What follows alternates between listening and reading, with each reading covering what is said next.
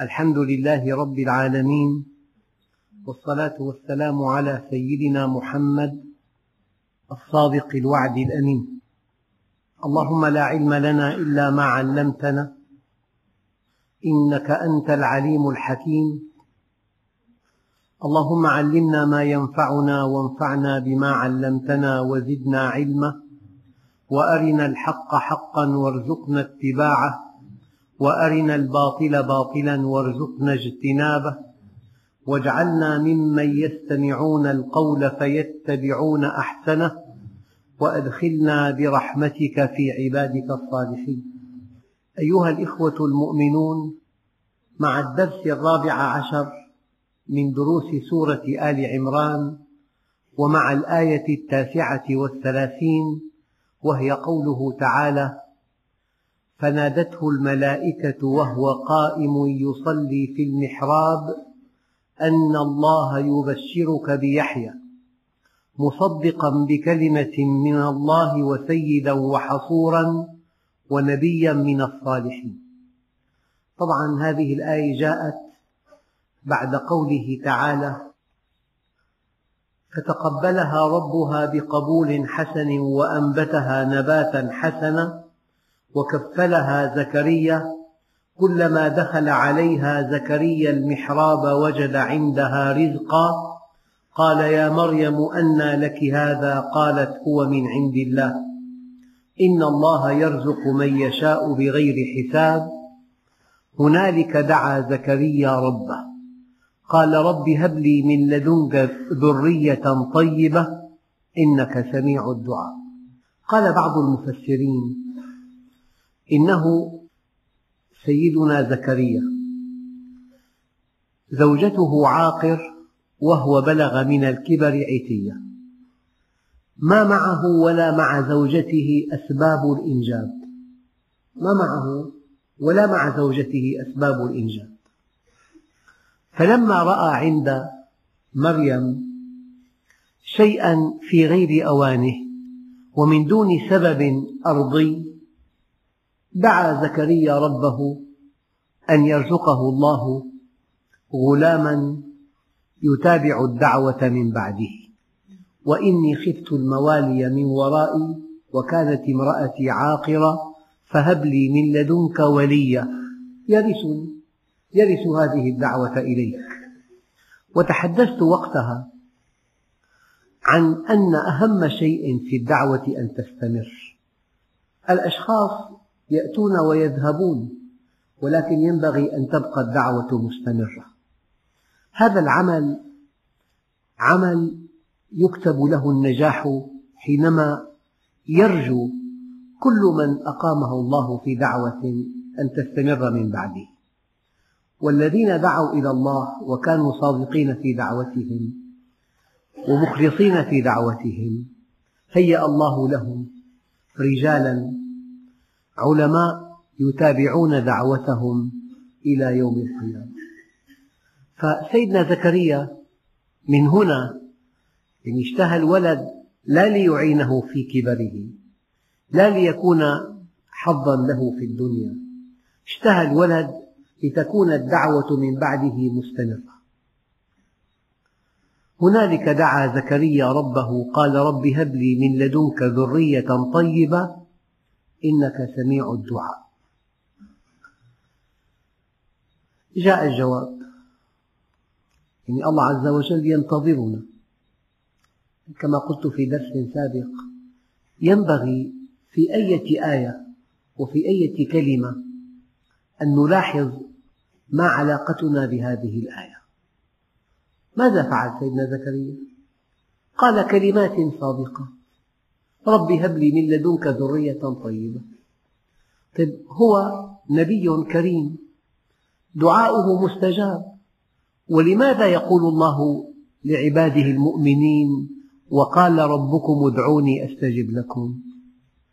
ما أمرنا أن ندعوه إلا ليستجيب لنا. من هو أعجز الناس على الإطلاق؟ هو إنسان عجز عن أن يدعو الله. هل يكلفك الدعاء إلا أن تقول كلمات؟ وقد تقولها في قلبك. إذ نادى ربه نداء خفيا. وقد تقولها في قلبك. ولم أكن بدعائك ربي شقيا. وما من مؤمن دعا ربه إلا وقد أكرمه بطريقة أو بأخرى. فمن هو العاجز؟ هو الذي يعجز عن أن يدعو الله عز وجل. قم في جوف الليل. قبيل صلاة الفجر. لأن الحديث هذا الحديث الصحيح إذا كان ثلث الليل نزل ربكم إلى السماء الدنيا. فيقول هل من تائب فأتوب عليه؟ هل من مستغفر فأغفر له؟ هل من طالب حاجة فأقضيها له؟ هل من سائل فأعطيه حتى ينفجر الفجر؟ أليست لك حاجة عند الله؟ أليست هناك مشكلة؟ ما في واحد على الإطلاق إلا وله حاجة عند الله. وما من واحد على الإطلاق إلا ويعاني من مشكلة؟ هكذا طبيعة الحياة. إنا كنا مبتلين يعني أحد خصائص الحياة الدنيا أن الابتلاء ملازم لكل إنسان. إنا كنا مبتلين. أحسب الناس أن يتركوا أن يقولوا آمنا وهم لا يفتنون؟ يا إمام أندعو الله بالابتلاء أم بالتمكين؟ قال لن تمكن قبل أن تبتلى. المؤمن مبتلى. أشد الناس بلاء الأنبياء وأنا أشدهم بلاء ثم الأمثل فالأمثل. والبطولة ليس أن تنجو من الابتلاء. لا. البطولة أن تقف الموقف الكامل في الابتلاء. أعيدها ثانية البطولة لا أن تنجو من الابتلاء بل أن تقف الموقف الكامل في الابتلاء. إنا كنا مبتلين. هو الذي خلق الموت والحياة ليبلوكم أيكم أحسن عملا. أنت مبتلى بمالك. مبتلى بصحتك مبتلى بزوجتك مبتلى بأولادك مبتلى بجيرانك مبتلى بقرنائك مبتلى بزملائك مبتلى بمن حولك مبتلى بمن فوقك مبتلى بمن تحتك. مبتلى في الرخاء مبتلى في الشدة مبتلى في الصحة مبتلى في المرض مبتلى في الغنى مبتلى في الفقر. أنت في امتحان فيه مادتان مادة إيجابية ومادة سلبية. أنت مبتلى بالخير ومبتلى بالشر. وبلوناهم بالشر والخير. يعني البلاء من صفات الحياة الدنيا. تكون قد دخلت إلى البيت لتوك. يطرق بابك. سائل. هل ترده أم تستمع إليه؟ تكون في فقر مدقع. يأتيك مبلغ ضخم فيه شبهة هل تأخذه أم ترفضه؟ يعني الإنسان الواحد يبتلى في اليوم عشرات المرات. كل معالجة لموضوع وكل موقف تقفه وكل شيء مغري تتعرض له وكل ضغط تقع تحت وطأته إنما هو ابتلاء. ماذا تفعل؟ الله عز وجل ينظر ماذا نفعل. إذا فنادته الملائكة وهو قائم يصلي في المحراب أن الله يبشرك بيحيى. دعا. دعا بصدق. وأنا أقول لكم أيها الإخوة والله لو أن أحدكم يعني يطمح إلى شيء بعيد المنال كأنه حلم وكان صادقا في طلبه لحققه الله له.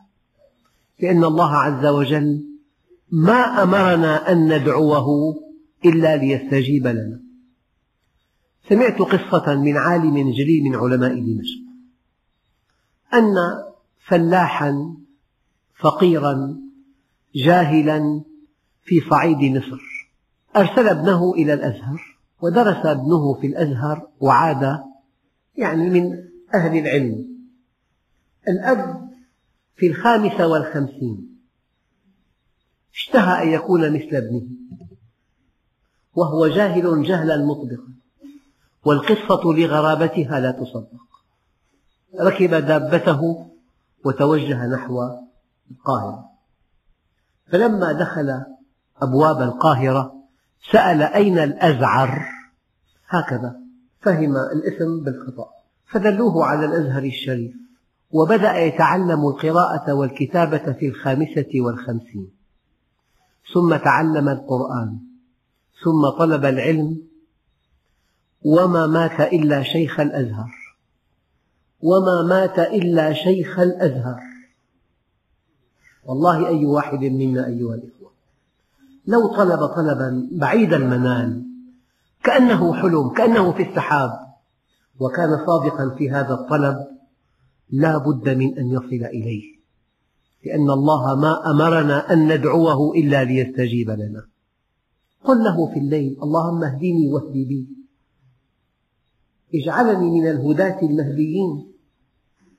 قل له في الليل اللهم ارزقني طيبا واستعملني صالحا. قل له في الليل اللهم أجري الخير على يدي. ارزقني عملا صالحا يرضيك. وفقني لما تحب وترضى. اطلب. هؤلاء الذين طلبوا الدنيا جاءتهم. فكيف إذا طلبت الآخرة؟ هؤلاء الذين طلبوا الدنيا من وجهها الحلال جاءتهم بالدعاء الصادق. ليس لك إلا الدعاء الصادق. والأمر كله بيد الله. أنت الضعيف والله القوي. وأنت الفقير والله الغني. ليس بينك وبين أن تبلغ مرادك إلا أن تكون صادقا في دعائك. وقال ربكم ادعوني أستجب لكم. وإذا سألك عبادي عني في القرآن أكثر من عشر آيات يسألونك عن المحيض قل هو أذى فاعتزلوا النساء في المحيض. يسألونك ماذا ينفقون قل العفو. يسألونك عن الشهر الحرام قتال فيه قل قتال فيه كبير. أكثر من عشر آيات. إلا آية واحدة. ليس فيها قل. وإذا سألك عبادي عني فإني قريب. أي ليس بينك وبين الله أحد. ليس بينك وبين الله أحد. لماذا تحسد الناس؟ قل لمن بات لي حاسدا. أتدري على من أسأت الأدب؟ أسأت على الله في فعله. إذ لم ترض لي ما وهب. ملك الملوك إذا وهب. قالوا لا تسألن عن السبب. أنا عدلته ملك الملوك إذا وهب قم فاسألن عن السبب. الله يعطي من يشاء. فقف على حد الأدب. اسأل الله أن يغنيك أن يعطيك. أن يرقى بك أن يؤدبك الأدب الحسن. كلمة رب هب لي من لدنك ذرية طيبة إنك سميع الدعاء. أيعجز أحدنا أن يسأل الله ذرية طيبة؟ زوجة صالحة رزقا حلالا مأوى يؤويه. زوجا لابنته يكرمها. عملا لابنه يستره. أنعجز أن نفعل هذا؟ لماذا ذكر الله لنا هذه القصص؟ لأخذ العلم لا والله للمتعة الفنية لا والله للإخبار المجرد لا والله لا لإخبار مجرد ولا لمتعة فنية ولا لأخذ العلم. إنما ذكر الله لنا هذه الآيات ليكون هذا النبي الكريم قدوة لنا قدوة. ادعوني أستجب لكم. وإذا سألك عبادي عني فإني قريب أجيب دعوة الداعي إذا دعان. يمكن أن تدعوه بقلبك دون أن يسمع أحد كلمة. والله حدثني أخ قال لي أنا نبت من أسرة فقيرة جدا. فلما أنهيت خدمتي العسكرية لا أملك قرشا واحدا. أعطتني أختي قطعة ذهبية فبعته وكان ثمن هذه القطعة ما يساوي بطاقة الطائرة إلى الخليج. والأمر كان ميسر سابقا. سافرت إلى الخليج. أقسم لي بالله وهو في الطائرة في طريقه إلى الخليج. قال في قلبي قلت إذا أكرمني الله في هذا السفر فلأبنين لله مسجدا في بلدي قال لي والله ما حركت شفتاي. ولا نبست ببنت كلمة إلا أنه خاطر داخلي. وذهب إلى هناك وعاد بعد أعوام عدة وقد أكرمه الله وهو يسكن في بلدة على الساحل قبل بانياس. فأنا كنت مرة في سفر إلى هناك فدخلت إلى هذا المسجد لأصلي أعجبني مسجد أنيق جدا. على البحر مباشرة في منطقة جميلة حولها مساحات خضراء كثيفة. فبعد أن صليت خرج رجل من غرفة وقال أتقبل أن نشرب يعني شيء كضيافة؟ قلت والله حبا وكرامة. قال لي أنا عمرت هذا المسجد وحدثني قصة. أه، مكان عمار المسجد مخالف لكل القوانين لأنه المنطقة ليست منظمة بلديا. هذا شيء طبيعي جدا. المسجد يقام في المدن وفي أماكن التجمع السكني فمنع من إقامة المسجد بحسب القوانين النافذة. قال لي سافرت إلى مسؤول هناك في الساحل وذكرت له ما قلت وكيف حقق الله لي طلبي. قال لي رفع الهاتف وأعطى توجيه أنه دعوه يبني هذا المسجد وبنى هذا المسجد. مسجد جميل جدا سبب خاطر داخلي خاطر داخلي. وعلى هذا الموضوع آلاف القصص. قال لي والله ما حركت شفتاي ولا نطقت ببنت شفة إلا أنني قلت في نفسي إن أكرمني الله فلأبنين لله مسجدا. وبحسب قوانين البلديات في, في كل أنحاء العالم المسجد يقام في مدن. في أماكن تجمع سكن ومع ذلك ما الذي يعني ألقي في قلب هذا المحافظ؟ أعطى توجيه أن دعوه يبني هذا المسجد وبني المسجد. والآن يؤمه المسافرون والمتنزهون ويصلون فيه. فأنت يعني صعب أن تسأل الله شيئا من خير الدنيا والآخرة بإخلاص وصدق؟ لا. أي. كبير في السن امرأة عاقر نادى ربه نداء خفيا فاستجاب الله له. ولم لا يستجيب لك؟ إله زكريا إلهنا ورب زكريا ربنا ونحن في أي مكان وفي أي زمان نعبد الله عز وجل. فكل واحد له طلب عند الله. ليسأل الله حاجته كلها. ليسأله صادقا. ليسأله مخلصا. فنادته الملائكة وهو قائم يصلي في المحراب أن الله يبشرك بيحيى. سيأتيك غلام. هذا الغلام أول من يؤمن بعيسى عليه السلام. مصدقا بعيسى يعني بكلمة من الله. سيدنا عيسى كلمة. السيدة مريم ليس لها زوج. كن فيكون. فقيل في تعريف هذا النبي الكريم إنه كلمة الله. ألقاها إلى مريم وروح منه. مصدقا بكلمة من الله وسيدا متفوقا. من أجمل التفسيرات سيدا متفوقا في كل شيء. بعيد عن النقص. ذو مروءة. ذو حصافة. ذو فهم. ذو غيرة. تكلم عنه المفسرون كثيرا. لكن مجمل أقوالهم أنه متفوق في كل شيء. سيد علم. يشار له بالبنان. كريم الأخلاق عفو شجاع سموح منصف وسيدا. ولكن أيها الإخوة لا بد من أن نقف وقفة متأملة وحصورا.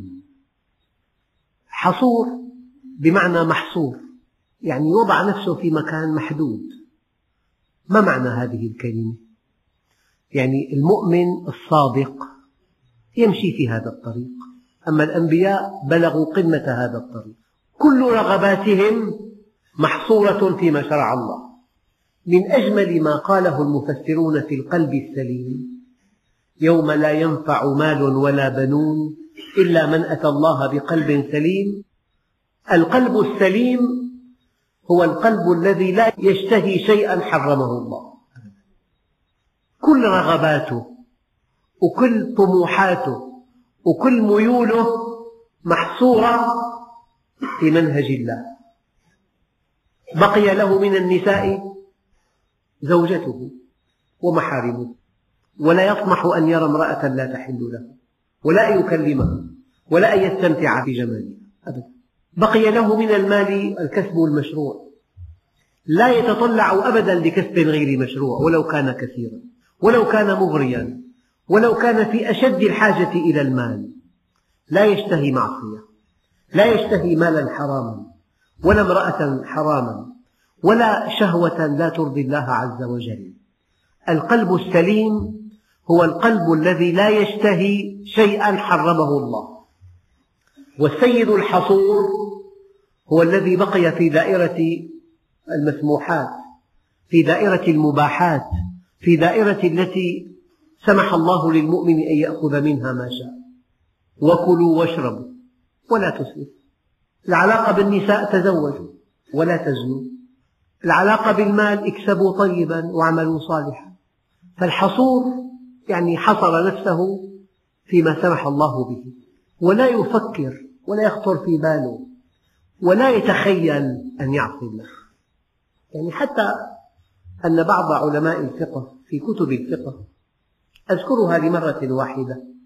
يعني هذا الذي يتخيل نفسه مع من لا تحل له في التخيل مؤاخذ المؤمن الصادق لا يتخيل شيئا حراما ولا يطمح لشيء حرام ولا يريد شيئا ما أراده الله عز وجل.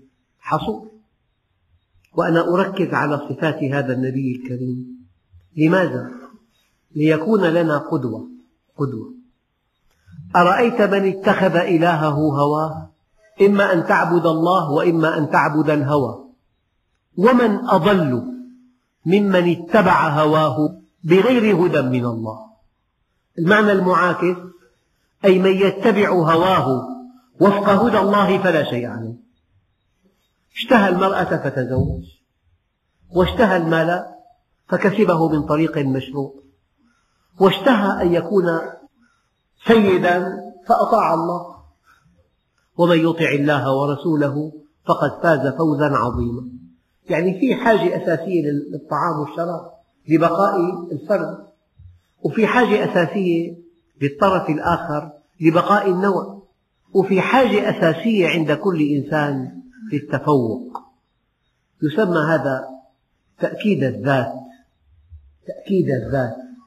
هناك من يؤكد ذاته بإنفاق المال الكثير. يقول أنفقت مالا لبدا. يقول لك ذهبت وأكلت وأنفقت مبلغ فلكي في هذه الرحلة. متباهيا. هذا يتباهى بماله ليعلو. هذا يتباهى بأهله. هذا يتباهى بأولاده. هذا يتباهى بتجارته. هذا يتباهى بعشيرته. كل يبغي العلو في الأرض. لكن المؤمن يطيع الله عز وجل فيرفع الله ذكره. ورفعنا لك ذكرك.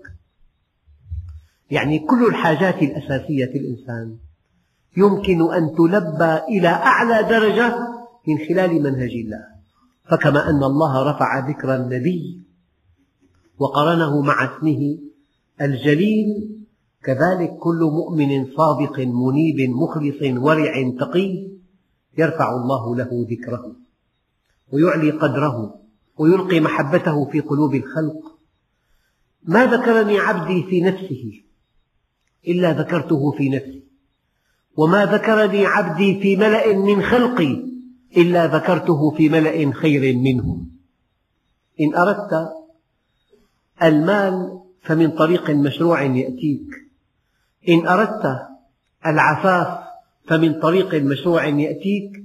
إن أردت العلو في الأرض فمن طريق مشروع يأتيك. ومن يطع الله ورسوله فقد فاز فوزا عظيما. إذا وسيدا وحصورا ونبيا من الصالحين. كن سيدا ولا تكن مسودا. تعس عبد الدرهم والدينار. تعس عبد الفرج. تعس عبد الخميصة. تعس عبد البطن. كن سيدا. احتج إلى الرجل تكن أسيره. صرت عبد عنده. إن احتجت إلى مخلوق كنت عبدا له. احتج إلى الرجل تكن أسيره. واستغن عنه تكن نظيره. وأحسن إليه تكن أميره. تكن عبدا كن سيدا. لو كنت فقيرا الفقر ليس وصمة عار. الفقر وسام شرف قد يكون. قد يكون أنت فقير لأنك مستقيم. ليس كل غني يرضى الله عنه. لذلك كن حرا لا تكن تابعا لأحد. لا تكن مجيرا لأحد. لا تكن خطيئة أحد. لا تكن محسوبا على أحد. سئل عالم جليل له مكانة كبرى في بعض البلاد العربية وقد توفاه الله عز وجل. ما هذه المكانة التي حباك الله بها؟ قال لأنني محسوب على الله. أن تكون محسوب على الله فقط. لا تكن محسوبا على عبد من عباد الله. على أو, أو صغر. لا يليق بك أن تكون أنت لغير الله أنت لله وحده. كن سيدا وسيدا وحصورا ونبيا من الصالحين. هذا سيدنا زكريا. بشر بغلام اسمه يحيى. ما علاقة اسمه به؟ يعني يحيى تحيا به القلوب. هو كان حيا بمعرفة الله وأحيا القلوب الذين كانوا حوله. يعني كان هاديا مهديا. كان حيا ومحييا. المؤمن كلامه يحيي القلوب. والذين هم عن اللغو معرضون. يذكر الله دائما. فإذا تكلم أحيا القلوب. يعني كما قال عليه الصلاة والسلام أمرني ربي بتسع خشية الله في السر والعلانية كلمة العدل في الغضب والرضا القصد في الفقر والغنى وأن أصل من قطعني وأعفو عمن ظلمني وأعطي من حرمني. وأن يكون صمتي فكرا ونطقي ذكرا ونظري عبرة لكنه سأل الكيفية. كيف أنا متقدم في السن وامرأتي عاقل. كيف؟ قال رب أنى يكون لي غلام وقد بلغني الكبر وامرأتي عاقر. قال كذلك. وأنت كبير في السن وامرأتك عاقر. قال كذلك الله يفعل ما يشاء. هكذا. قال رب اجعل لي آية يعني علامة. متى؟ قال آيتك ألا تكلم الناس ثلاثة أيام إلا رمزا. تفقد القوة في النطق. حينما لا تستطيع أن تتكلم معنى ذلك أن امرأتك حملت. تبدأ هذه المعجزة من فقد النطق. إذا كان في بالأرض كلها واحد معفى من ذكر الله سيدنا زكريا. لأنه فقد النطق. قال له واذكر ربك كثيرا. هذا الذي فقد القدرة على النطق أمره الله أن يذكر الله كثيرا. واذكر ربك كثيرا وسبح بالعشي والإبكار. مساء عند غروب الشمس وقبل طلوعه والإبكار. وإذ قالت الملائكة يا مريم إن الله اصطفاك. في أكثر الأقوال أنها نبية لأنه جاءها الوحي والنبوة مقام في العلم والقرب بينما الرسالة مقام في التبليغ. وإذ قالت الملائكة يا مريم إن الله اصطفاك وطهرك واصطفاك على نساء العالمين. اصطفاك الأولى بالنبوة واصطفاك الثانية بأن أنجبت ولدا من دون أب. وطهرك من كل الآثام ومن كل الشهوات والشبهات. يا مريم اقنطي لربك واسجدي واركعي مع الراكعين. يعني كما قال عليه الصلاة والسلام صلاة الجماعة تعدل صلاة الفرد بسبع وعشرين ضعفا. ونحن نواجه العدو بالسلاح الأبيض. وجها لوجه يجب أن نصلي جماعة. فكيف في السلم؟ هناك آية واضحة جدا لصلاة الجماعة في أثناء القتال صلاة الخوف. فإذا كنا مأمورين ونحن نواجه العدو وجها لوجه أن نصلي جماعة فكيف إذا كنا في السلم؟ يا مريم اقنتي أي أديمي الوجهة إلى الله. لربك واسجدي واركعي مع الراكعين. ذلك من أنباء الغيب نوحيه إليك. هذا اسمه إعجاز إخباري. هناك إعجازات كثيرة في القرآن الكريم. إعجاز في النظم إعجاز علمي إعجاز بلاغي إلى آخره. أحد هذه الإعجازات الإعجاز الإخباري. فالله يخبرنا عما وقع في أزمنة بعيدة جدا ويخبرنا عما سيقع. والبعد في الإعجاز الإخباري الماضي والمستقبلي إعجاز زماني. بينما الإعجاز الإخباري في الحاضر إعجاز مكاني. ماذا يقع في مكان بعيد؟ في الوقت نفسه. الآن ماذا يجري فرضا في مكة؟ لا نعلم نحن ماذا يجري. من صلى الإمام؟ لا نعلم نحن هنا في الجامع. لا نعلم. فإذا جاء الخبر والوسائل ممنوعة عنا فهذا إعجاز إخباري في الحاضر. فإعجاز الإخبار في المستقبل كقوله تعالى غلبت الروم في أدنى الأرض وهم من بعد غلبهم سيغلبون في بضع سنين. إعجاز الإخبار الماضي ذلك من أنباء الغيب نوحيه إليك. وما كنت لديهم إذ يلقون أقلامهم أيهم يكفل مريم؟ وما كنت لديهم إذ يختصمون يعني اختصم من حول هذه البنت مريم اختصموا في كفالتها. فسيدنا زكريا زوج خالتها. قال أنا أولى بها. وقال من حوله هي بنت سيدنا ونحن أولى بها. فاختصموا فاقترعوا. من هنا شرعت القرعة. ألقوا أقلامهم في نهر جار فالقلم الذي لم يجري وبقي واقفا يعني هو الذي ترسو عليه ولاية مريم. قلم سيدنا زكريا لم يجري فتكفلها هو. ذلك من أنباء الغيب نوحيه إليك وما كنت لديهم إذ يلقون أقلامهم أيهم يكفل مريم وما كنت لديهم إذ يختصمون. كل هذا تأكيد لنبوة النبي عليه الصلاة والسلام وأن هذا القرآن وحي الله إلى النبي وأن الوحي لا يملك له طلبا ولا دفعا. إنه شيء مستقل عن النبي صلى الله عليه وسلم. وفي درس آخر نتابع الآيات والحمد لله رب العالمين.